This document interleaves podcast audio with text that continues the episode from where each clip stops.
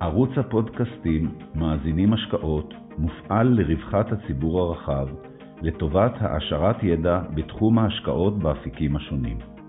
יוזמת ומפעילת הערוץ הינה חברת פיננסים ניהול הון פרטי בע"מ, העוסקת בייעוץ השקעות. מנחה הפודקאסטים הינו דוקטור איתי גלילי, מנכ"ל החברה.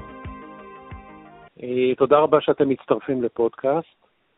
אה, היום אנחנו נדבר על דברים יותר תיאורטיים, על ניסיון של מנהלי השקעות בשיחות ועידה, התנהלות מול הנהלות של חברות, ופחות נתייחס לאירועים שקורים כרגע בשוקי ההון. אז קודם כל, אני אשמח אם אתם יכולים אה, קצת לספר על הרקע האישי שלכם. כן, אני אתחיל. ועל תחום הפעילות. שלכם. כן, אני אתחיל, שמי מרק, אני אבא לשני ילדים מקסימים, בוגר תואר ראשון בנדסת חשמל מהטכניון ותואר שני מנהל עסקים. עבדתי מעל 15 שנה במגוון תפקידים בחברות הייטק, החל מתעשייה ביטחונית בחברות כמו אלביט ורפאל, גם עבדתי על פיתוח של כיפת ברזל, בתור מהנדס חומרה, הייתי גם מנהל פרויקט שם, והחל מסטארט-אפ של שבבים שנמכר במאות מיליוני דולרים, והייתי גם, הגעתי לסטארט-אפ ממש בתהליך המכירה, אז ראיתי איך כל הדברים האלה מתנהלים. אה, בחיידק ההשקעות נדבקתי בשנת 2008 ולמדתי המון המון, גם ספרות מקצועית וגם אחרי זה התנסיתי במסחר בתור משקיע פרטי ובהשקעות בתור משקיע פרטי. ובשנת 2018 בעצם החלטתי לעזוב סופית את העבודה בהייטק ולהסב את המקצוע להיות מנהל השקעות בקרן הגידור, ואז אני, זה מה שאני עושה היום.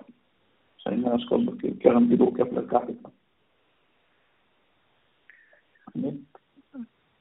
מעולה. אני אציג את עצמי, אני עמית שמיר, אני נשוי באושר אה, לענת ואבא לשלושה ילדים וכלבה. גר בהרצליה ובמקור חיפאי. אה, כמו שמרק אה, אמר, חיידק ההשקעות דבק בי מאז שאני ילד, וזוכר את עצמי. בנוסף למוסף הספורט, תמיד חיפשתי את המוסף הכלכלי, מחירי המניות, ככה זה היה פעם. ועוד בתיכון הרחבתי כלכלה ומנהל עסקים בבית ספר. בשנה השלישית שלי בתואר ראשון אה, עבדתי כבר במשרה מלאה בארנסט יאנג ולמדתי המון על אה, עסקים וניהול עסק של שירותים.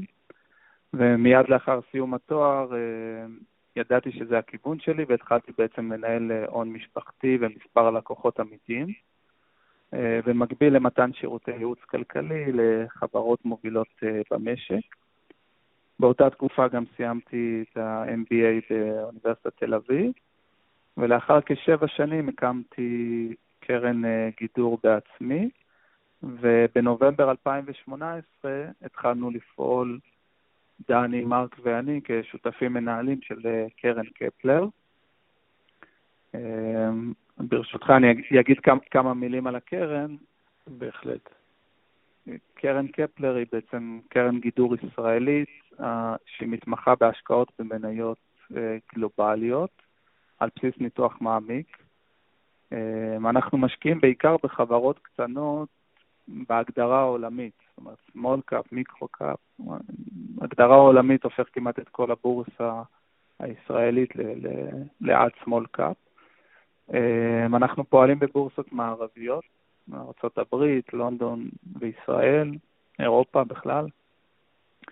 ואנחנו מאמינים כי הצלחה בהשקעות לאורך זמן נובעת משלושה גורמים עיקריים, שזה מחקר מעמיק ואנליזה נכונה, השני, הימנעות מלשלם מחיר יקר, והשלישי זה יישום סבלנות ומשמעת, ולגבי החלק הראשון של המחקר המעמיק, זה מי שמתחבר לנושא שלנו, שזה בעצם קיום שיחות עם, ה, עם ההנהלות של החברות, בעד ונגד ולאיפה זה לוקח אותנו. באופן כללי, כשאנחנו...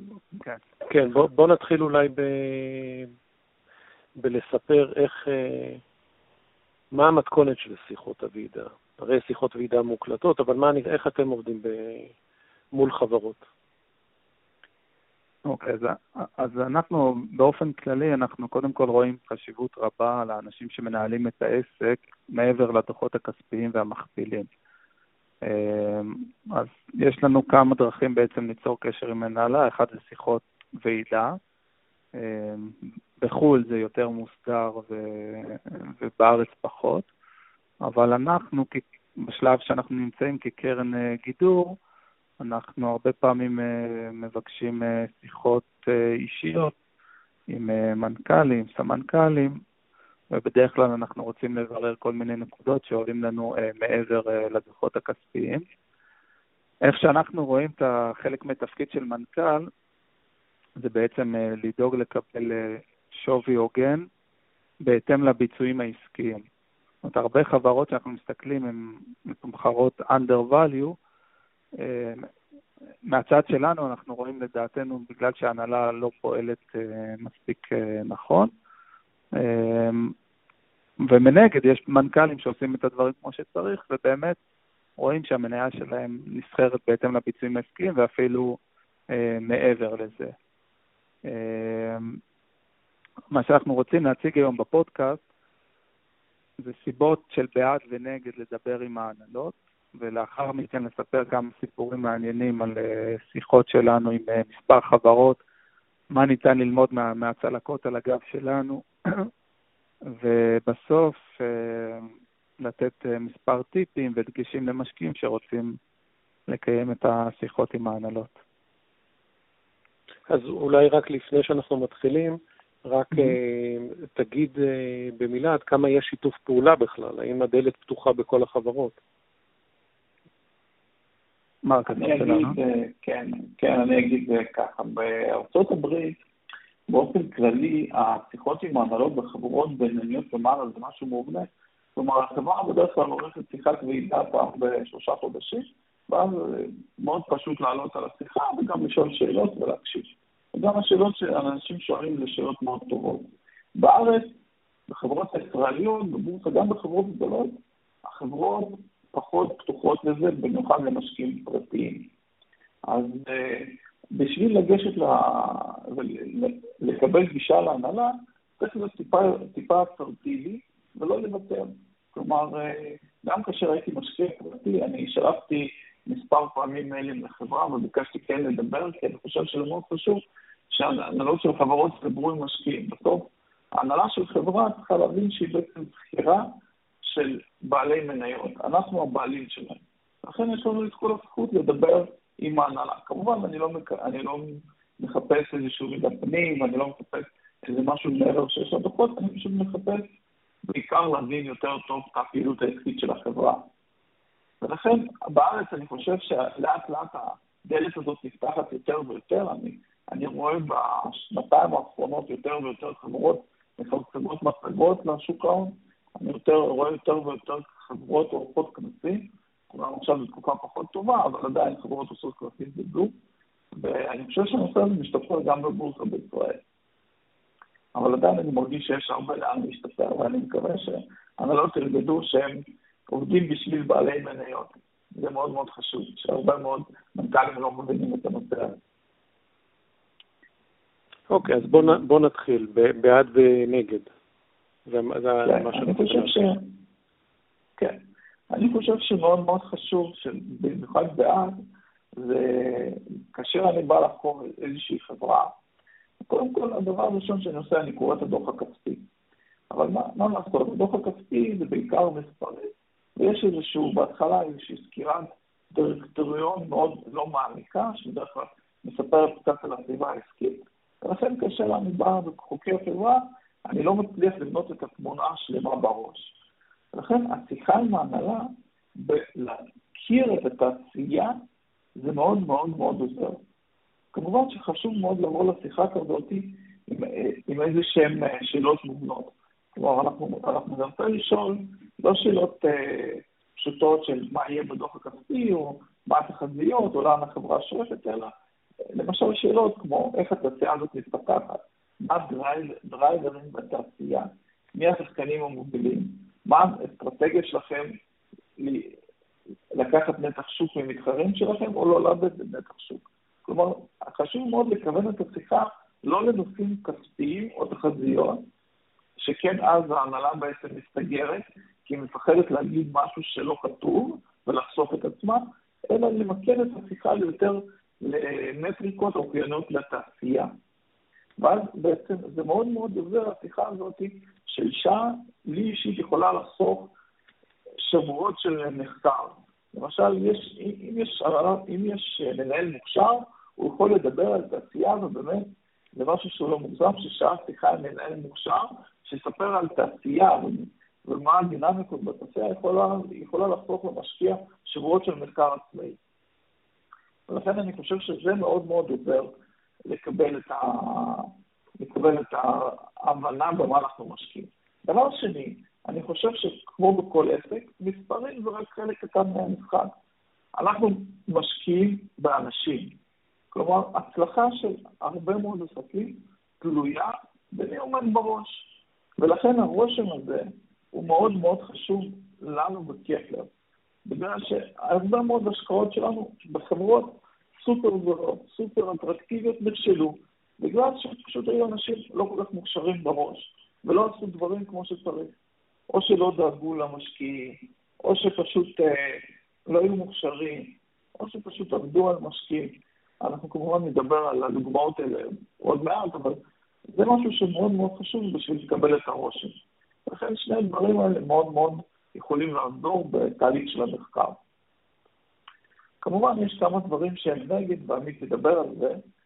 אה, בבקשה, עמית. כן, לגבי, לגבי נגד, יש דבר אחד מרכזי שצריך להבין עם שיחות עם uh, הנהלה של חברות.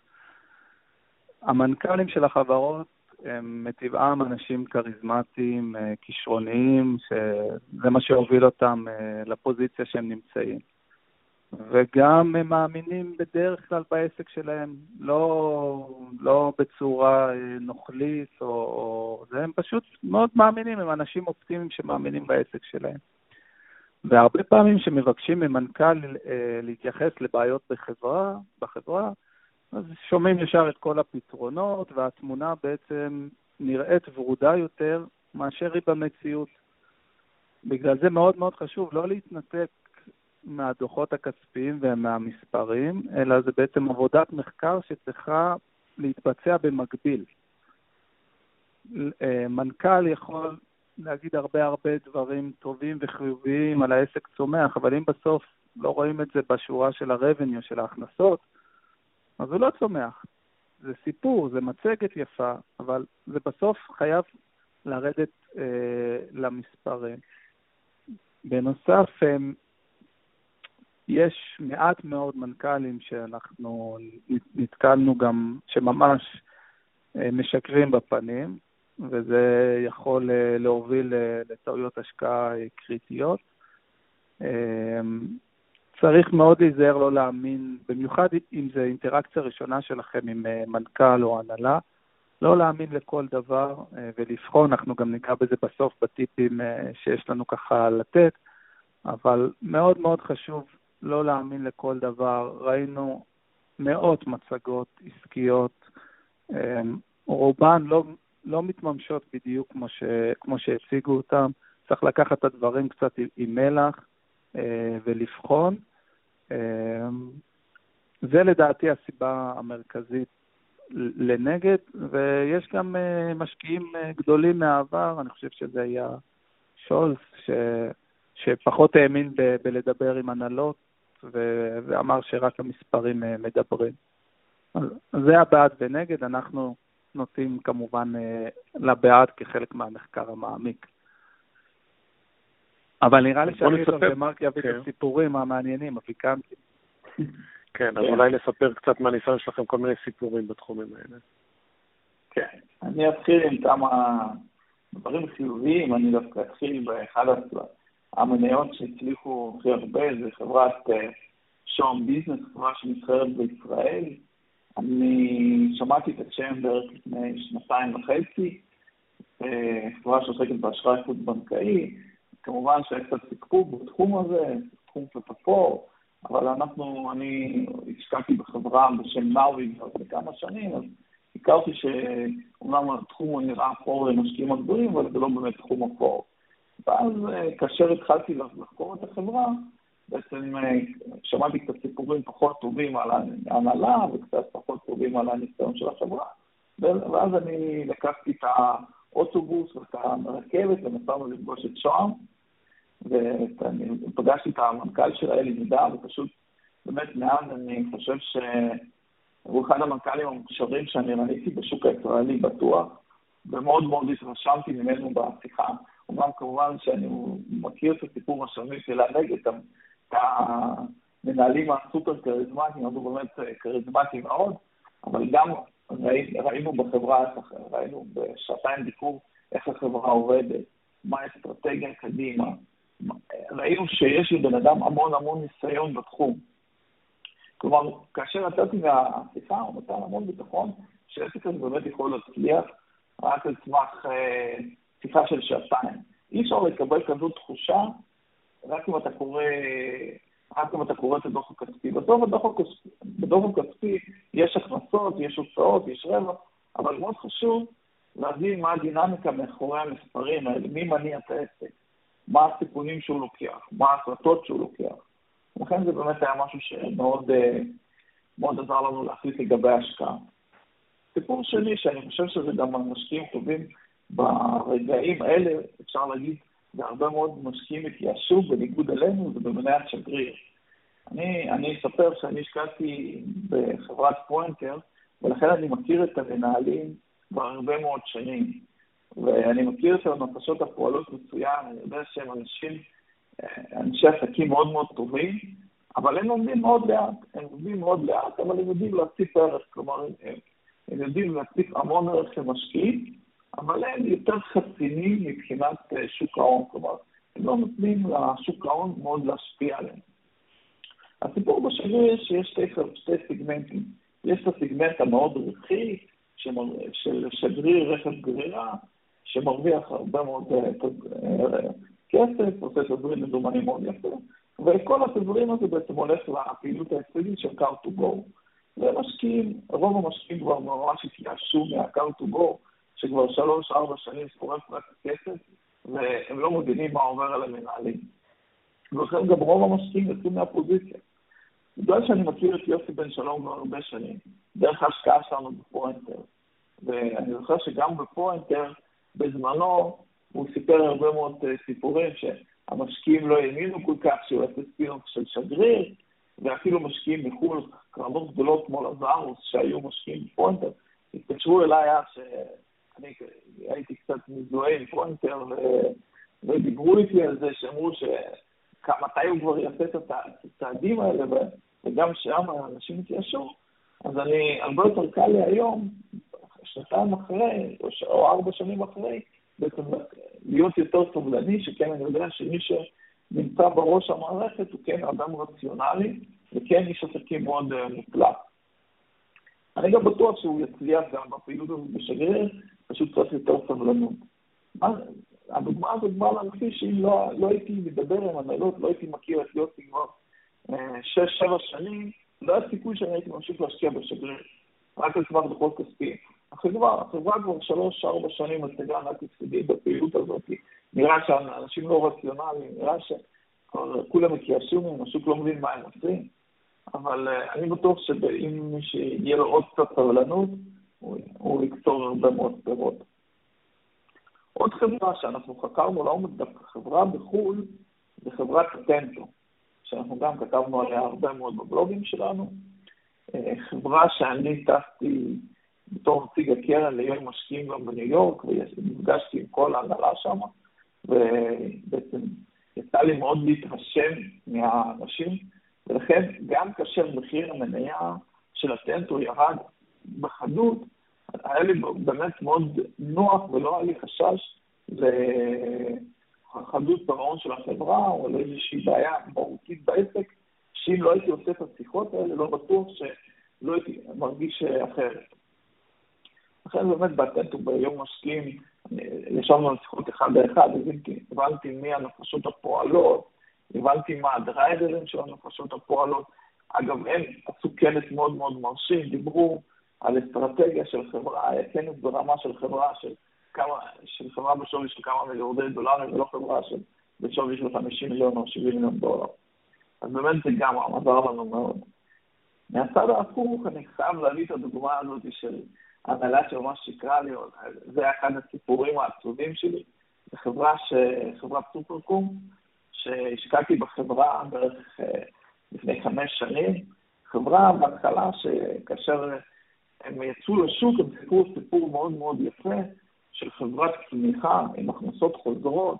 אני זוכר, הלכתי בתור משקיע פרטי, גם עד שהצגתי פגישה לקח הרבה זמן, אבל לא ויתרתי.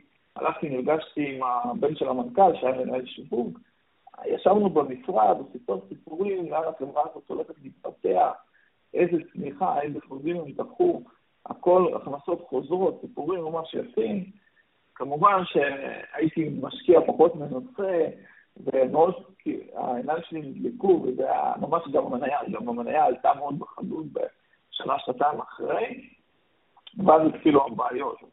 שכמובן הבעיות התחילו בזה שפתאום החברה הוציאה איזו תחזית שהייתה קצת חלשה, אבל הם אמרו שיעמדו בתחזית ויעדכנו את התחזית כלפי מעלה ברבעון אחרי זה. אני בתור משקיע פרטי, אני זוכר את זה כמו עכשיו, הם עשו בעצם אה, יום אסיפה אה, שנתית של החברה. והוצאתי כמובן את כל התדפיסים מהבנק, הלכתי למשרדי סופרקום בהרצליה, אני נכנס לבניין, רוצה להיכנס, אומרים, אין כניסה למשקיעים, לחברה. אמרתי, מה זאת אומרת? יש אסיפה שנתית, אני בעל מניות, מגיע עם כל האישורים. מה זאת אומרת? הוא אומר, הוא ראה שלמנכ"ל לא מכניסים משקיעים. אני אמרתי, אוקיי, אז למה עושים אסיפה? אמר, יש אסיפה לאישור דוחות כספיים. אמרתי, אבל לפי חוק, כל חברה, אם יש אסיפה שנתית של בעלי מניות, משקיע יכול להיכנס. אחרי דין ודברים, הצלחתי איכשהו להיכנס לתוך ה... בתוך החדר, ישב מנכ"ל, אשתו, הבן שלו ועוד איזה משקיע פרטי. הם היו בשוק שבכלל אני ועוד חבר הגענו לאסיפה, לא הבינו מה אנחנו רוצים מהם, והתחילו לדבר שם איזה תחזיות, ובדיוק הם פרסמו התחזית, ושאלתי, האם יש סיכוי שאתם תעמדו בתחזית הזאת, שכן ברבעון ראשון אתם פרסמתם מספרים מאוד חלשים? הוא אומר, אני חותם לך, אנחנו לא רק שנעמוד בתחזית, אנחנו נהיה מעל התחזיות, הכל בסדר, אנחנו, אנחנו כבר סוף הרבעון, אנחנו יודעים מה יש, מה יש לנו ביד, ואז שבוע אחרי השיחה הזאת הם הוציאו שהם לא עומדים באף תחזית. זה היה כאילו ממש שוק שם, שוק שלי אישי, שאתה יכול לבוא לפגישה עם הנהלה והם ישקרו לך בפנים. כלומר, זה משהו שממש לא נתקלתי פה בו ever, עם אף חברה, כלומר, לפעמים מנהלים נוטים קצת אה, לעוות את המציאות, קצת לעגל פינות, אבל ככה לשקר בפנים זה רק קרה לי פעם אחת. אז אה, בהחלט זה היה שיעור ניסיון לא להאמין בכל מה שמספרים. אבל אה, סך הכל באמת נפגשנו עם המון חברות, אני חושב שהרבה מאוד מאוד מהחברות שנפקות בישראל, אני מכיר את ההנהלה שלהן, ולי זה מאוד מאוד עוזר להבין מאיזה מנהלים אנחנו משקיעים. עמית, אתה רוצה לתת טיפים למשקיעים? או שאם יש שאלות, אני אשמח גם לענות על שאלות אם יש איתי. בהקשר של התקופה הנוכחית, עד כמה אתה חושב שאתה תבוא על הרקע של המשבר הזה להנהלות של חברה אה, בשיחת ועידה ותשמע דברים קונקרטיים ש... שיספקו אותך? אני לא יודע אם בימים אלה אתם עולים על שיחות ועידה, אני מניח שכן, אבל... נכון. אבל עד כמה ניתן לסמוך על תצהירים של מנהלי חברות בימים אלה? אני אענה על זה, כי היה לנו כמה שיחות, עוד לא ועידה, אבל שיחות ישירות עם אה, חברות אה, בנושא הקורונה והמצב, ואני יכול להגיד לך בצורה חד משמעית שהמנהלים שאצלנו בקרן מוגדרים כמנהלים הטובים, האמינים, הם אומרים את האמת בפנים. גם שהתקופה קצת יותר מאתגרת, הם אומרים את האמת בפנים. הם אומרים שבתקופה כזאת, למשל, הם לא מכוונים לצמוח, כי הם רוצים לשמור על העסק. חלקם אומרים ש... שהם ירוויחו קצת פחות, כי הם רוצים לשמור על, ה, על העובדים בתקופה הזאת. שאנחנו גם מכבדים את זה, אנחנו מכבדים כל דבר, גם אם מישהו יחליט לעשות משהו שהוא 180 מעלות ממה שאנחנו חושבים, וזה יהיה הדרך שלו ויאפשר לנו לבחור אם אנחנו רוצים ללכת איתו או לא, אז אנחנו מכבדים את זה, אנחנו לא בעלי השליטה, אבל אנחנו רוצים לדעת לאיזה כיוון אה, העסק הולך ולאיזה כיוון ההנהלה הולכת, בשאיפה שזה יהיה אותו כיוון. אה, אבל אני יכול להגיד עוד פעם, חד משמעית שהמנהלים הטובים אומרים את ה... איך שהמציאות באמת. מרק, אתה רוצה להוסיף משהו? כן, יש כמובן, גם בחברות ממש ענקיות, כמובן יש את הסיפור של אלון מאסק, שהוא משתמש בטוויטר בתור אה, קידום למניה, או ממש עושה פעולות שאני לא מבין איך לא חוקרים אותו, אבל אה, שזה לצד השני, שהוא אומר, אנחנו חיים את החלום, והמניה שלו באמת משווק, אה, משקף את שווי שהוא לא הגיוני. לא משנה מה יקרה לטסלה, אבל לרוב כאשר אנחנו באמת מדברים, מנהלים, הם משקפים את התמונה, לא אומרים מידע פנים כמובן, משקפים, משקפים את התמונה האמיתית כמו ש... שיש עסקים שיותר בקשיים, יש עסקים שנהנים מהמצב. והמנהלים לרוב אומרים את התמונה האמיתית. שוב, חשוב להבין, להבין שבסוף המנהלים האלה בשוק ההון הישראלי יישארו אותנו בהרבה שנים, ולכן, כמו שקרה בסופרקום, שברגע הוא שיקר לי, או שיקר לעוד משקיעים, אז, אז בסוף החברה שלו ירדה לשווי מגוחך, כי אף אחד כבר לא רוצה להשקיע שם. בסוף המידע עובר, אני אספר לעוד קרן מה קרה. הקרן הזאת תספר. בסוף יש פה, יש פה איזושהי שרשרת ערך. וברגע שהמנהלים מתחילים להיות פחות אמינים, אז, גם השווי של החברות שלהם ירד, כי אף אחד כבר לא רוצה להשקיע בחברות שלהם, לא ירגיש שהם מנהלים אותם. לכן מאוד מאוד חשוב להיות אה, שקוק עם. להגיד את האמת, לתת את התחושה, בסוף אנחנו שותפים. לכן זה מאוד מאוד חשוב. אז המסר שאתם מעבירים שזה כלי עבודה חשוב, אבל חשוב להיות uh, ביקורתי למידע שמתקבל. אז בואו, נכון, uh, לקראת, לקראת סיום, בואו נרכז את הטיפים שאתם ממליצים למשקיעים פרטיים בנושא.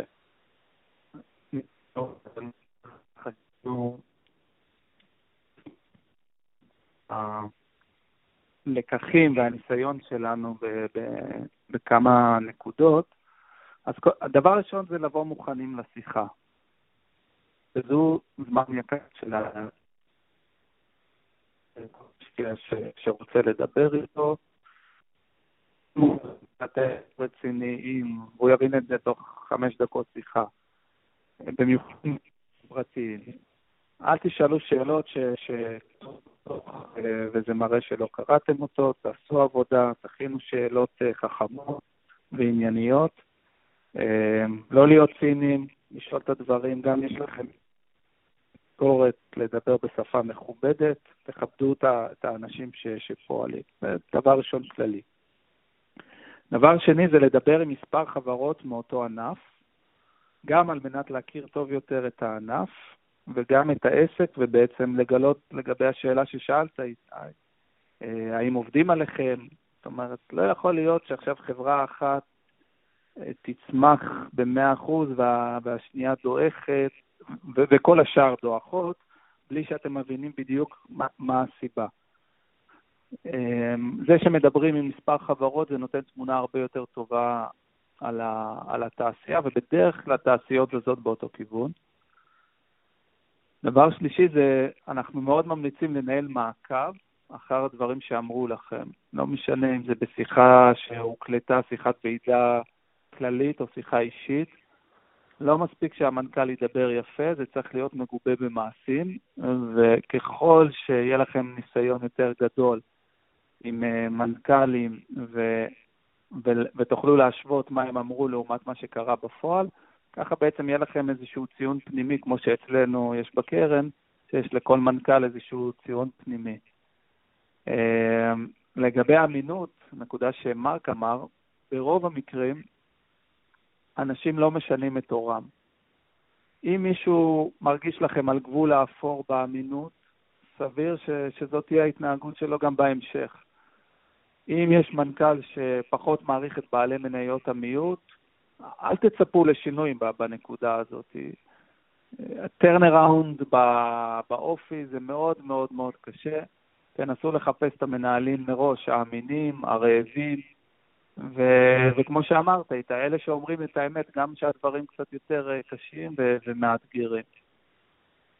אה, טיפ נוסף, מאוד מאוד אה, מעניין, זה כל הדברים שקשורים לדוחות הכספיים, סוגיות חשבונאות, עדיף מאוד להפנות לסמ... לסמנכ"ל כספים. הרבה פעמים מנכ"ל לא שוחה בחומר מבחינה של החשבונאות או דקויות, וטוב מאוד לקבל תמונה גם של סמנכ"ל כספים. בנוסף, זה לפעמים נותן איזשהו, אם אתם מצליחים לתפוס את הסמנכ"ל כספים בנפרד, זה נותן לכם עוד איזושהי נקודה על, ה, על החברה, עם קצת פחות כריזמה, לא, לא, לא רוצה להעליב פה באופן גורף את הסמנכ"לי כספים, אבל בדרך כלל עם קצת פחות שיווקיות ו- ויותר uh, מספרים ו- ואמת. ועוד טיפ אחרון לגבי משקיעים פרטיים ובעצם גישה להנהלות. אם לא הצלחתם להגיע לשיחה עם ההנהלה, לא במייל ולא בטלפון, תמיד תמיד תזכרו שיש לכם את האפשרות להגיע לאספת בעלי מניות, כמו שמרק ואני עשינו לפני שנים רבות, ובאספה הזאת מותר לכם uh, לשאול שאלות. יכול להיות שזה ייראה מוזר למנהלים שאתם פתאום תופיעו שם עם האישור uh, בנקאי או חבר בורסה עם כמה מניות בודדות שלכם, אבל זה הזכות החוקית שלכם, ואם לא הצלחתם בדרך אחרת, אז uh, תנצלו אותה. אנחנו מאוד מאוד ממליצים לדבר עם ההנהלות, להסתכל בראייה ביקורתית, לבחון, ובעיקר אה, ללמוד. עמית ומרק, תודה רבה על אה, כל המידע הזה ועל הזמן שלכם. תודה רבה, איתי.